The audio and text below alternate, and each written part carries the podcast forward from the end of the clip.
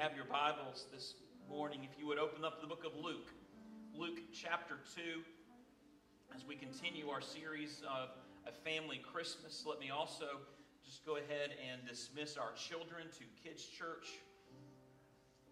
Children, kindergarten through 6th grade. And while those children are making their way out, just a reminder that we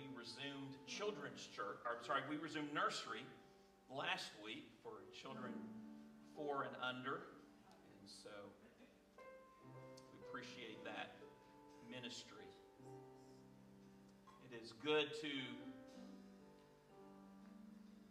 have Chris Little back in service with us.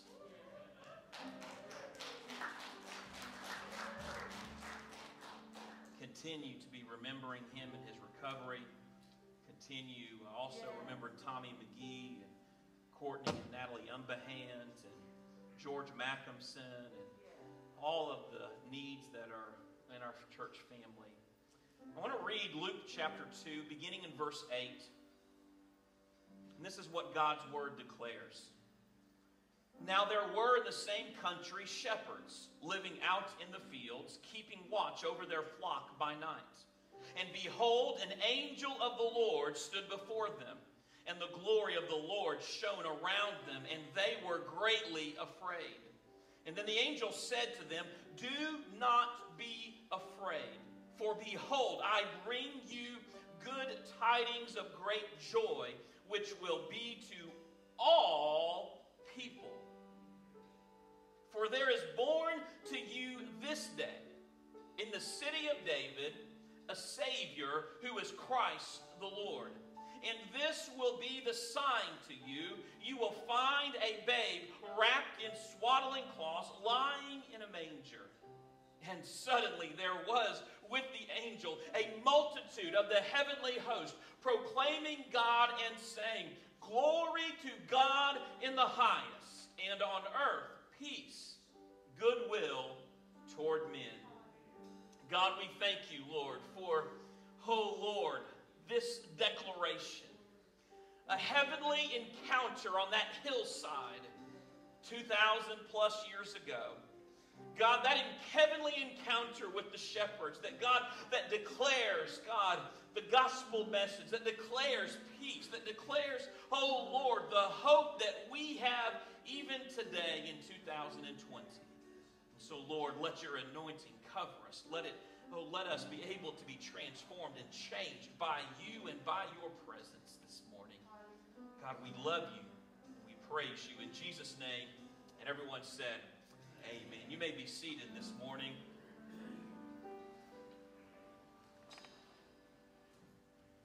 I have a confession that I know you will be shocked at. I have never been a shepherd. However, as the commercial says, I stayed at the Holiday Inn Express last night, and so I could do anything, right? I didn't really, but some of y'all will get that later, maybe.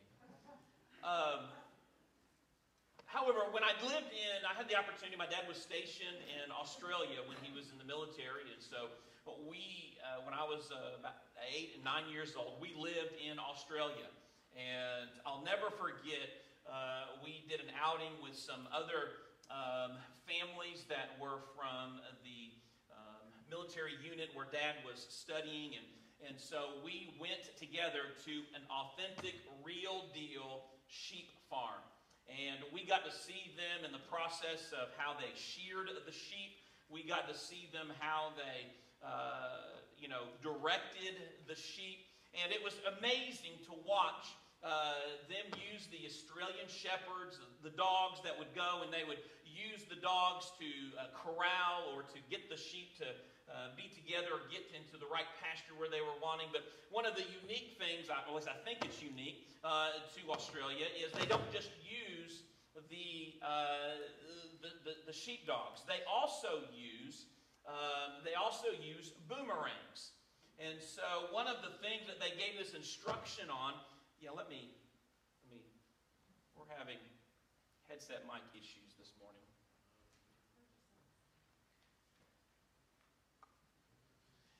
And so one of the things that they demonstrated for us was that they would use a boomerang to change the direction or to help the dog in directing the flock of the sheep. And so, or the herd of the sheep. And so what they would do is they would, the shepherd would throw the boomerang, and as the boomerang would go out, it would of course curve, and it would change the direction of the sheep, almost like it would happen, like you would see a flock of birds in the air change directions. And of course, as any good kind of demonstration goes, they have to get audience participation to come and to try to teach how to use the boomerang. Now, I was not the one that was chosen, praise God. However, my sister, who was probably all of about 4 or 5 years old, was chosen. And so she's the kid out of the audience. They show her how to throw the boomerang, and she takes that, and she rears back, and she throws it like she thinks that she's supposed to. But instead of the boomerang going out and directing, she hits the dog right in the head.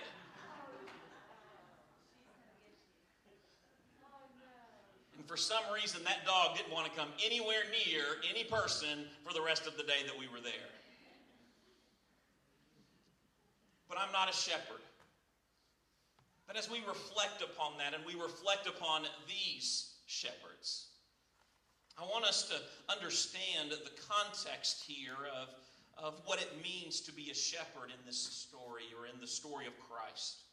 You see, shepherds were the lowliest of jobs. They were reserved really more for children. We think back to the story of David, and it was the runt of the family. It was David who was considered the less of all the brothers that was left to tend to the sheep because the older brothers had more important things to do.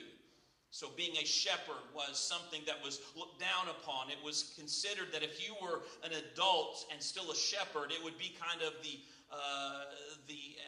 typical adult fail. It would be just this, you would be a loser, you would be a failure. And in fact, even in legal matters in Jewish culture, shepherds were considered so uneducated that they were not allowed to testify in legal matters. Think about it, if there was a court case, and I'm putting in our current terms, if there was going to be a court case and you were a shepherd and you witnessed something, you would not be allowed to testify to what you saw because they considered you too dumb to really be able to be accurate in what you were saying. That is what the life of a shepherd would be all about. When we think about this, most likely it is believed by the scholars that these shepherds were not just any shepherds, but these were most likely the shepherds that were tending to the flock of the sheep that belonged to the temple. So these were the sheep that were responsible for helping to produce the burnt offerings and that were used and sacrificed in the temple. And so these are not just any shepherds, but they have this element of authority or this element of importance in terms of the sheep that they are keeping. Most likely, if that is the understanding, they would not have been anywhere near Bethlehem. And so when the angels show up and they tell the shepherds about what has happened and they go to Bethlehem, understanding that that would have required a journey. It would not have been just, let's go in for the night and walk across the field to go see Jesus. But I want us to begin as we think about this and truly understand not just who the shepherds are, but understand these aspects of this particular passage. The first thing that we have to understand is their world and the context of what is going on in this moment. You see, this time period, it was all about oppression and persecution. The world that the shepherds knew was full of tyranny. It was full of oppression. It was full of Roman persecution. It was full of, and had been a history of other people and nations bludgeoning and persecuting the people of Israel to keep them in submission and in slavery. And so the shepherds have that mentality. And I want you to think, for us as Americans who have known nothing but a free world or a free country and the freedom to do and to live as we so desire and please, I think that mindset is something that is completely foreign to us, that we have a difficult time really grasping what that means in everyday life. So there was a mindset of oppression. There was a mindset of life being very unfulfilling. They were, as we just shared, at the lowest of lows. They were shepherds at the bottom end of the societal statuses. And so here, their life was going to be filled with sadness and despair. Why? Because they're the lowliest of lows, and they are part of a people who has been rejected and persecuted and defeated and subjected over the course of history time and time again. So life was filled with fear and anxiety and wondering, well, what's going to be the next military coup? What's going to be the next edict that comes out of Rome that's going to change how we live our lives? Imagine being on the edge of your seat and instead of looking to the newspaper each week or for something that is positive and good, you're waiting, you're looking for, the news is always going to be full of dread because you know it's going to be something negative in your life. They had heard no messages in their context.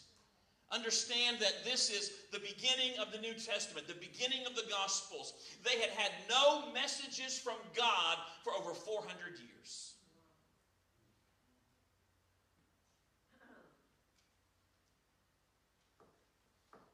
No prophets, no heavenly encounters, no angels.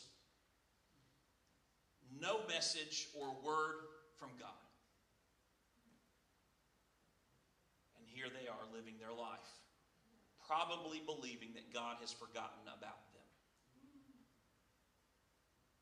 And it's in this setting that we understand there was no such thing as good tidings. There was no such thing as good news, or there was no such thing as joy. Maybe their scenario sounds something that you and I can relate to in one way or another.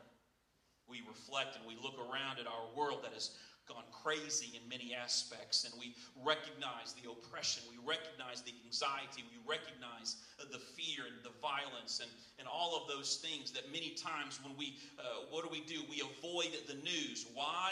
Because the news today in our context seems to be filled with negativity and things that get us down.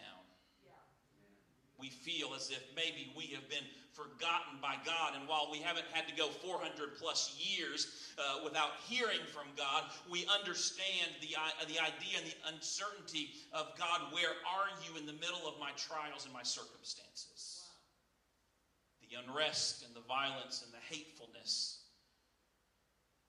But then, an angel shows up. An angel shows up in the middle of their watch, in the middle of them keeping their flocks, and here it is that something changes.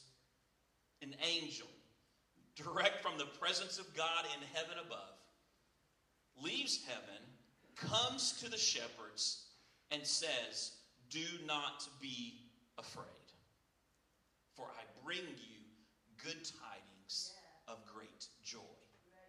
When we understand their world and we understand their context, oh, there is, there's multiple layers here of things that are out of the ordinary. First and foremost, no one that they know of has seen an angel for 400 plus years. Even longer than that, really, in all honesty. They wouldn't have known about Mary. They wouldn't have known about Joseph. They wouldn't have known about Zacharias. They wouldn't have known about those.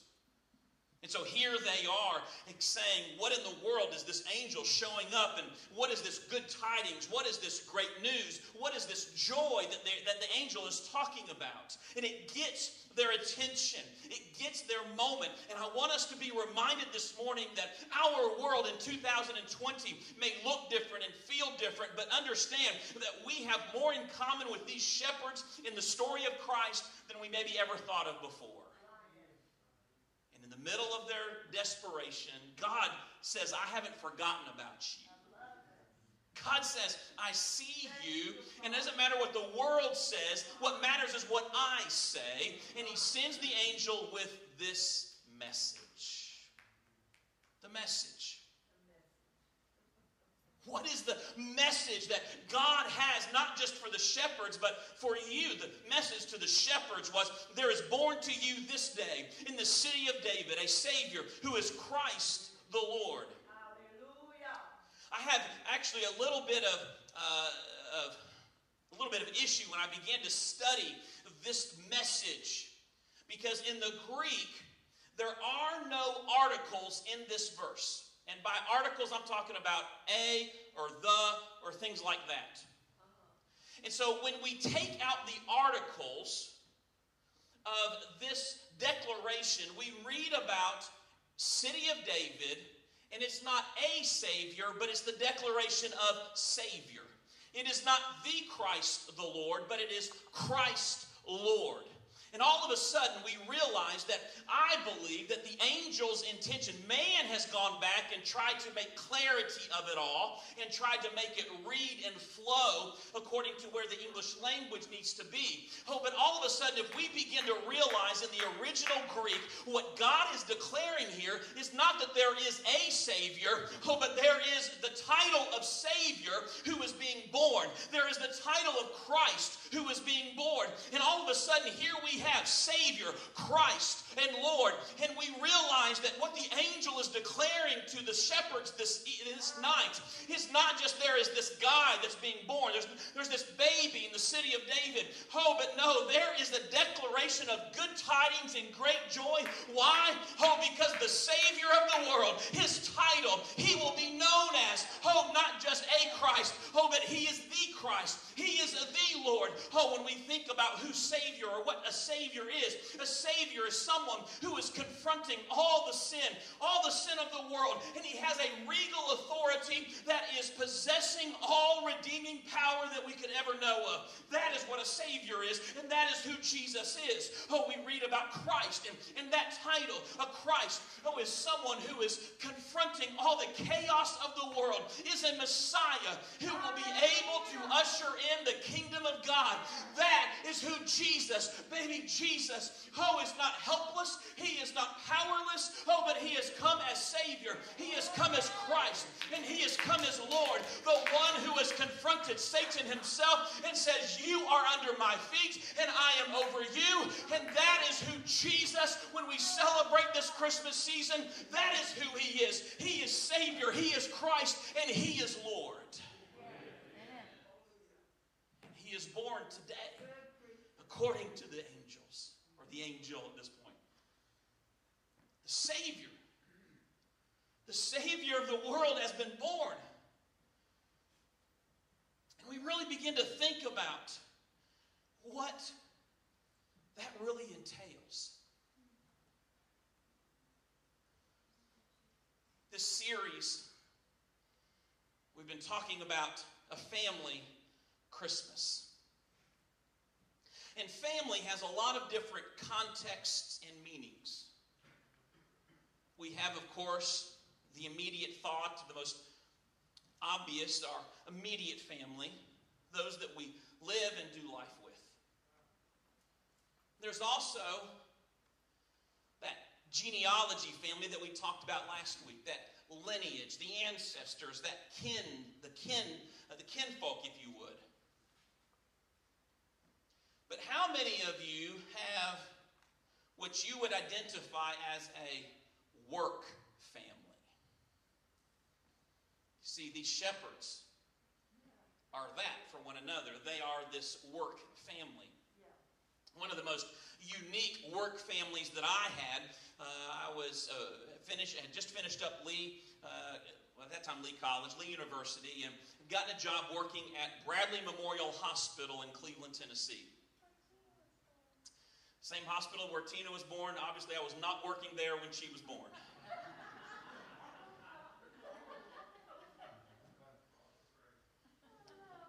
But I was working in the emergency department, or the emergency room, and I had gotten a job, eventually moved into an administrative position in the administrative offices of the emergency room. So I had to do things like quality assurance tracking, I had to do nursing schedules, I had to do that kind of fun stuff.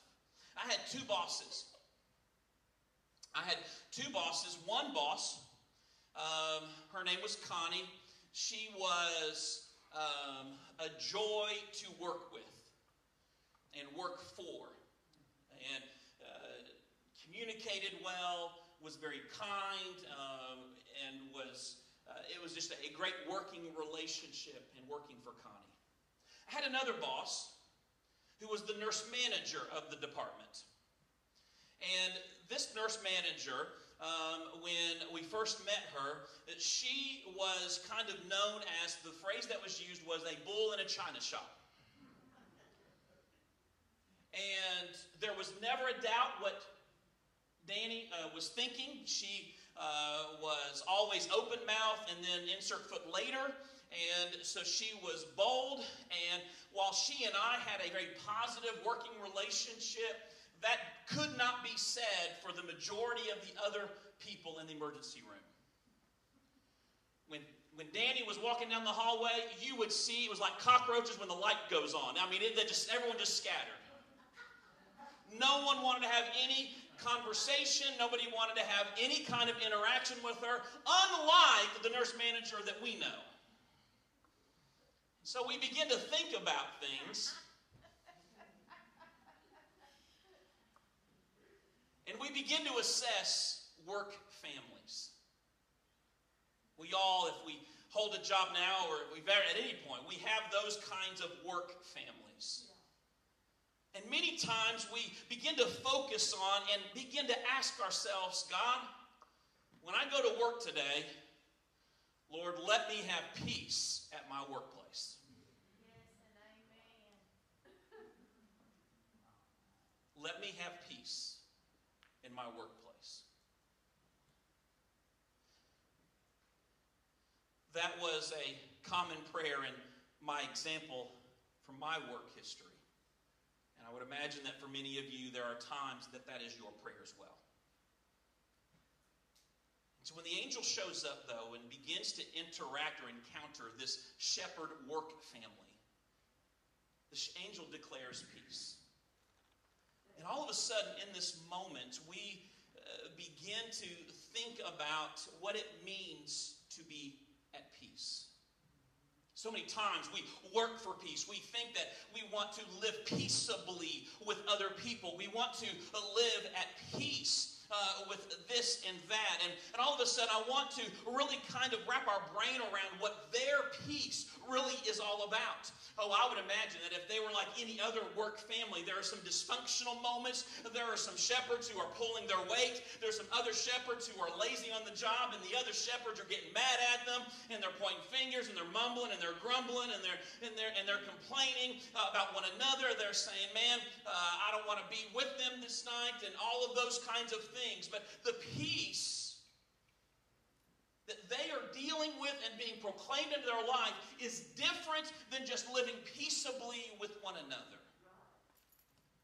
You see, because so many times we begin to wrap our brain around trying to live at peace with one another, but God declares peace, but it's not the kind of peace that we unfortunately try to recreate all by ourselves. How many times do we take action or do we say things trying to fix a situation and bring about peace, and all we end up doing is making it worse? Amen. And so here is this message of the peace, their peace. And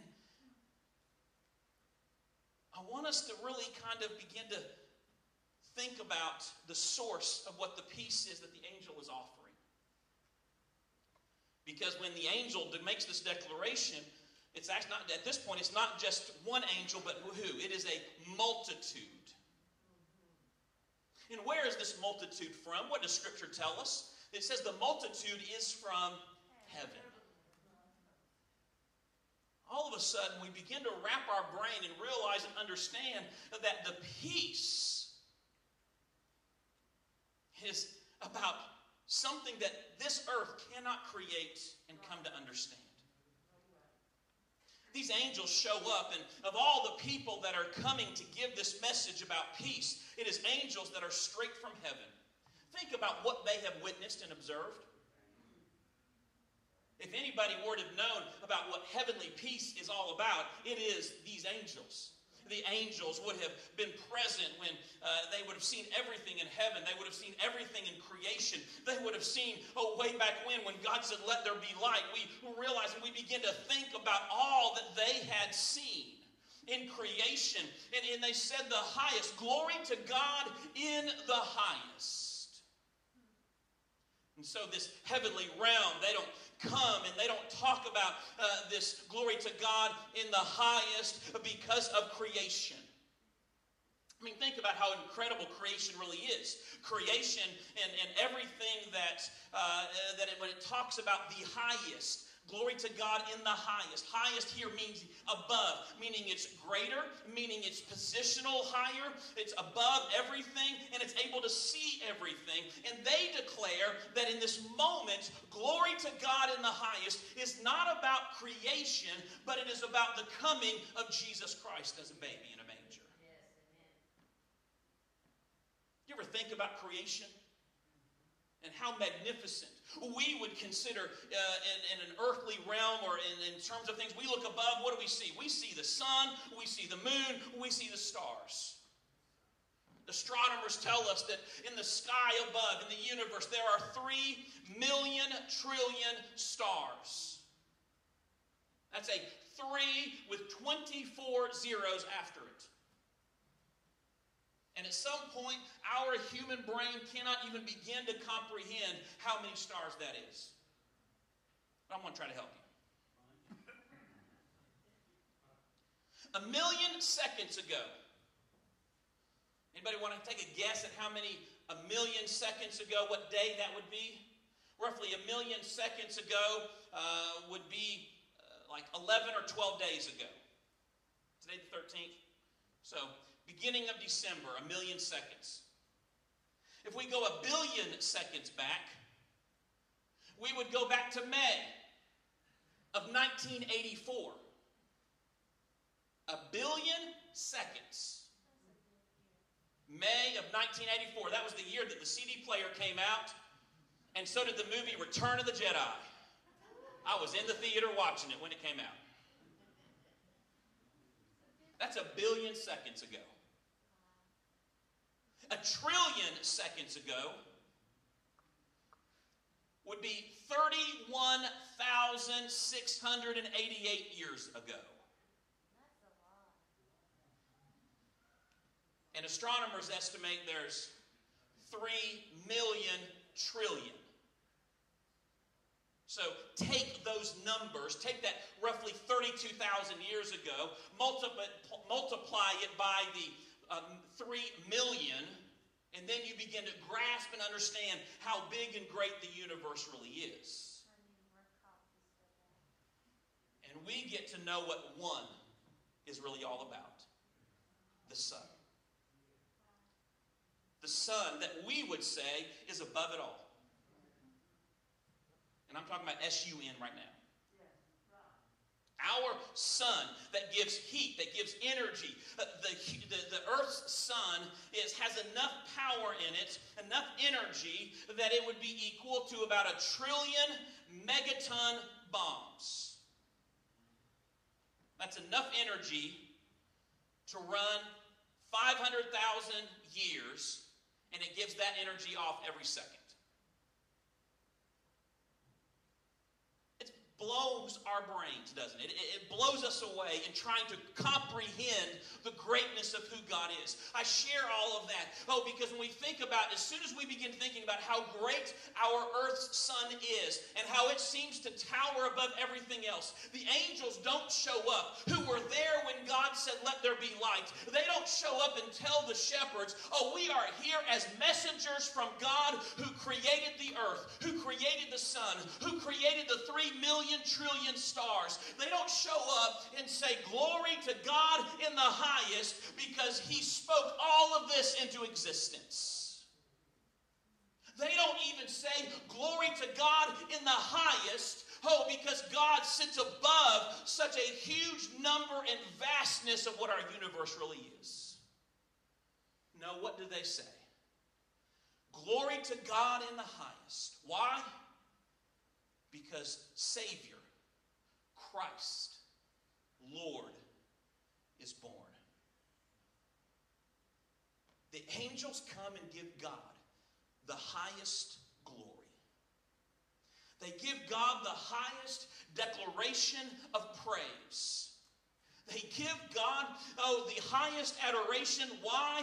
Because God has sent His Son so that we can be saved. And it is here that we begin to wrap our brain around what this peace really is all about. The peace.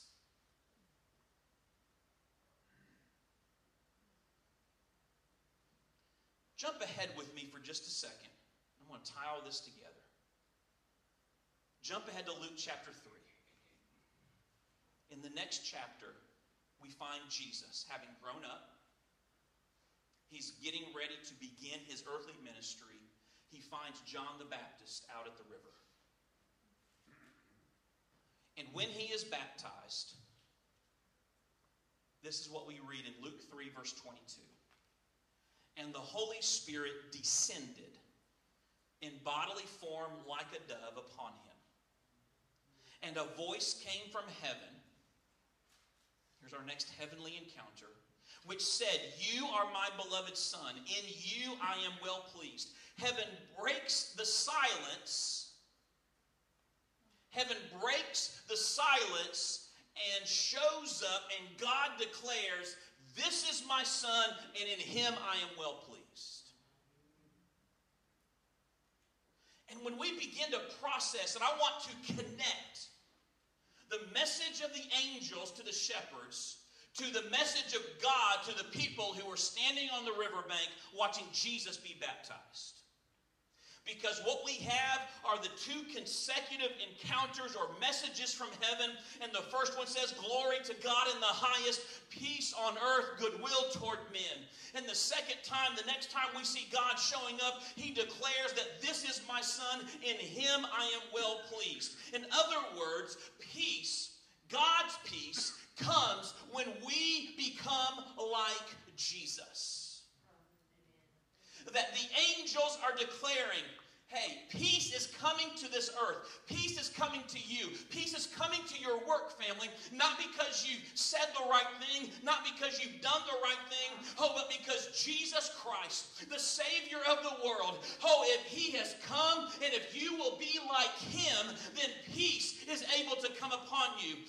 You see, but the angels aren't just declaring peace to baby Jesus or peace to the shepherds, but the angels are declaring a peace and a spiritual to a spiritual people that are everyone that comes out of Jesus Christ is going to experience and walk and live in this peace. So that today, we don't have to talk about a family line, a family lineage, but we can talk about a family, that does not have physical bloodlines, but has spiritual bloodlines. And if we will be like Christ, angels are declaring that there will be an eternal peace to a chosen generation. There will be an eternal peace to a royal priesthood. There can be a peace, an eternal peace to a holy nation, to God's own special people, so that we can come and declare His glorious light in the middle of all that we are, so that we can praise Him, and we can praise Him beyond all other things.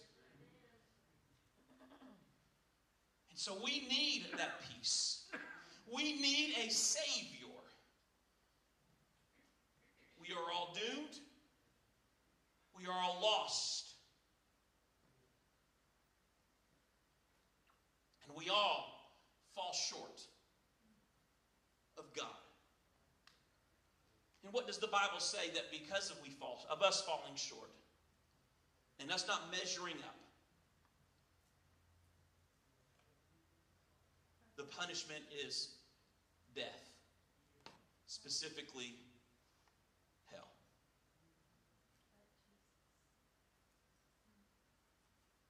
But Jesus shows up. And He says, "You're not just good people with weaknesses. Like world would try to get us to believe. The Bible says that we fall short, and because of that, we've either got to absorb the consequence of that sin ourselves and be condemned to hell, or someone has to absorb the consequence of that sin for us. It's popular these days to say, oh, many different roads lead to heaven. Many different roads lead to salvation. John 14:6, Jesus says, I am the way, the truth, and the life. And no one comes to the Father except through me. Acts chapter 4 and verse 12 says, there is salvation in no one else. God has given no other name under heaven by which we must be saved. Every other religion teaches us or tries to teach us that you can save yourself if you will just simply toe the line, if you live according to what they teach. But in Christmas, December 2020, if there is anything else that our circumstances and that our world have taught us, it better be that we are powerless to save ourselves. And so the angels show up to those shepherds. And my prayer is that he shows up in your life and in my life. And he reminds us that we are able to have a peace. Not because of what we've worked on, not because of what we've accomplished or achieved, not because we have tried to live a perfect life, but because a Savior was born. As the musicians come this morning,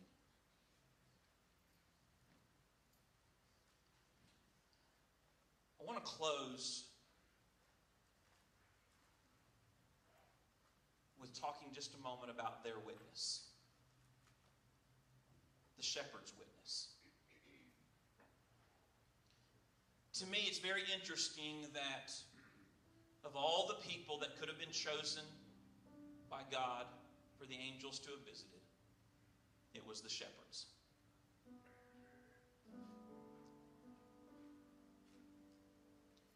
In fact, the shepherds are the only ones visited by the angels in this birth of Christ. It wasn't the wise men. In terms of the birth, the actual birth of Christ, the angels didn't show up at Mary or Joseph. I mean, if I'm Mary or Joseph, I'm thinking, Gabriel visited me before. Now that Jesus is here, can't the angel visit me again?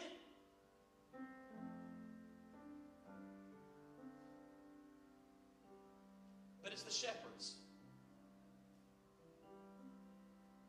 The angel doesn't show up at the temple. He doesn't show up at the high priest's house. He doesn't show up in the temple courts or with the Pharisees. But rather everyone, including us, know about what happened that night because of shepherds.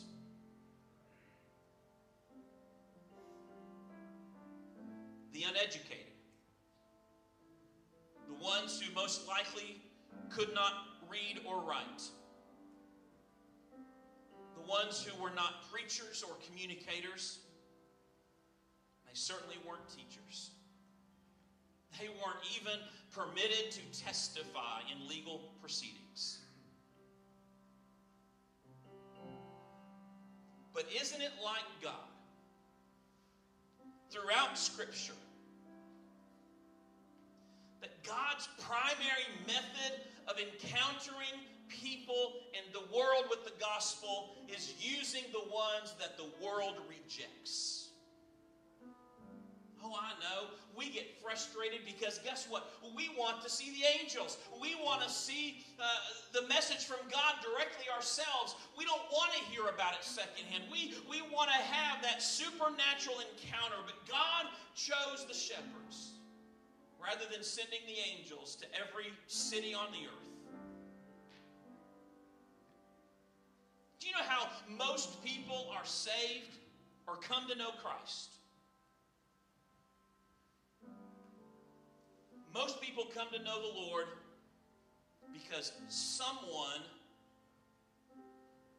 told them or invited them. A friend, a family member. For those raised in Christian homes, your parents brought you to church. You heard about God because of the people that you live with. Co-workers inviting someone else to come to church. Work family being a light. And I want to challenge us this morning that I know that 2020 has been a crazy, unprecedented year.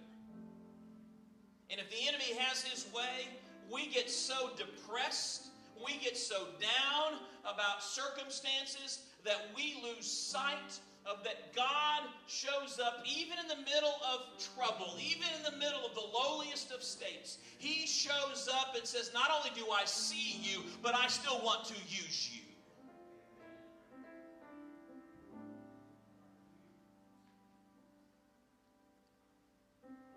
Verse 15.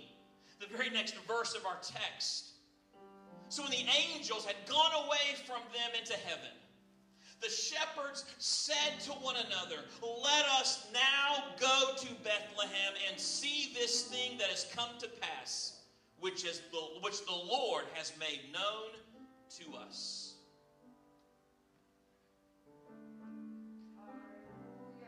Peace had been declared into their lives.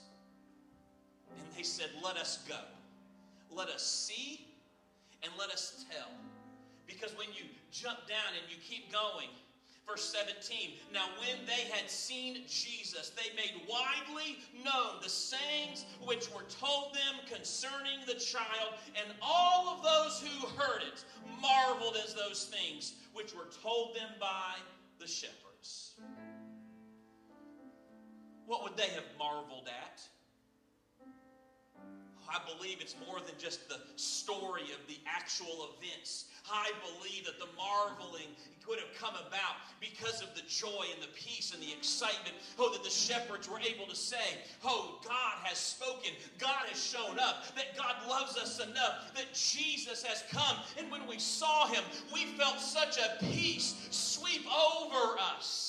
Oh, there's something different about this baby. There's something different about this one that God has sent. And all of a sudden we realize this is what Christmas is all about. The Son of God became the Son of Man so that all of us could be called sons of God.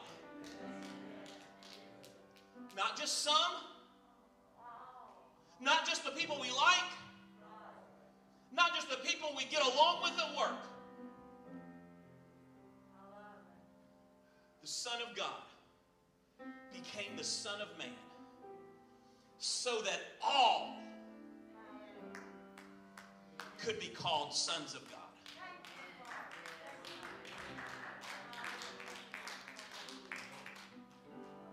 That is what Christmas is all about. As the worship team comes, John 16:33 says, these things I have spoken to you, so that in me, Jesus says, you may have peace. In the world, you will have tribulation, In this world, you will have tribulation, but be of good cheer. Why? Because I have overcome the world. The message of Christmas, oh, is that we are a family that has a message of peace, has a message of the highest. Glory to God in the highest. And so may that joy and peace not just fill us, but let us share that joy and peace with every single person. If you would stand with me this morning.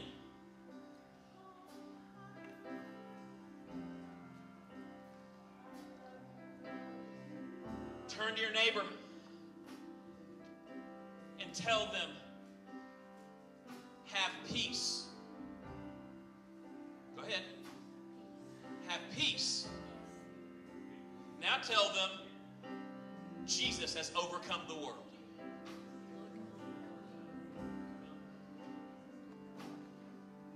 As I pray this morning, if you are going through things and you need the peace of God, you need an angel encounter. As I pray, these altars are open and I invite you to come.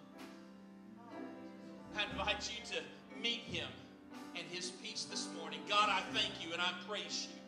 Oh, that Lord, that we can be encouraged by your hope, by your truth. That God, that we can be encouraged. That God, that you are with us. That you see us, that you know us, that you love us, and that God, in the middle of these moments and circumstances, God, oh, that Lord, that you, and that you alone, God, are able to touch us, and you proclaim your peace upon us, and that God, right now, we proclaim peace, your peace, a spiritual peace, oh, an earthly peace that comes from you, God, a peace that we get to walk in and live in, and that God, oh, that even in the middle of trials and tribulations, that God, that your peace is with us because you have overcome the world. So, Jesus, we love you, and we praise you, and we glorify you, God. Strength to our soul, Lord. You are protection, hedge around our children, promise of deliverance. Oh Lord, all of that and more.